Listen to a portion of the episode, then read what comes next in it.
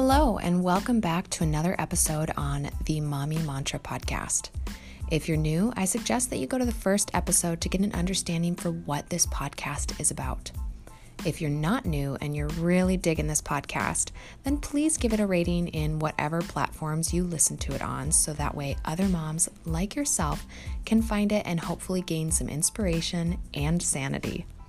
Also, remember to write the affirmation down and repeat it to yourself several times throughout the day.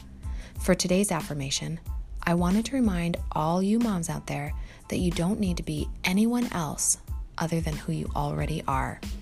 So, without further ado, here's today's affirmation I am perfect just as I am.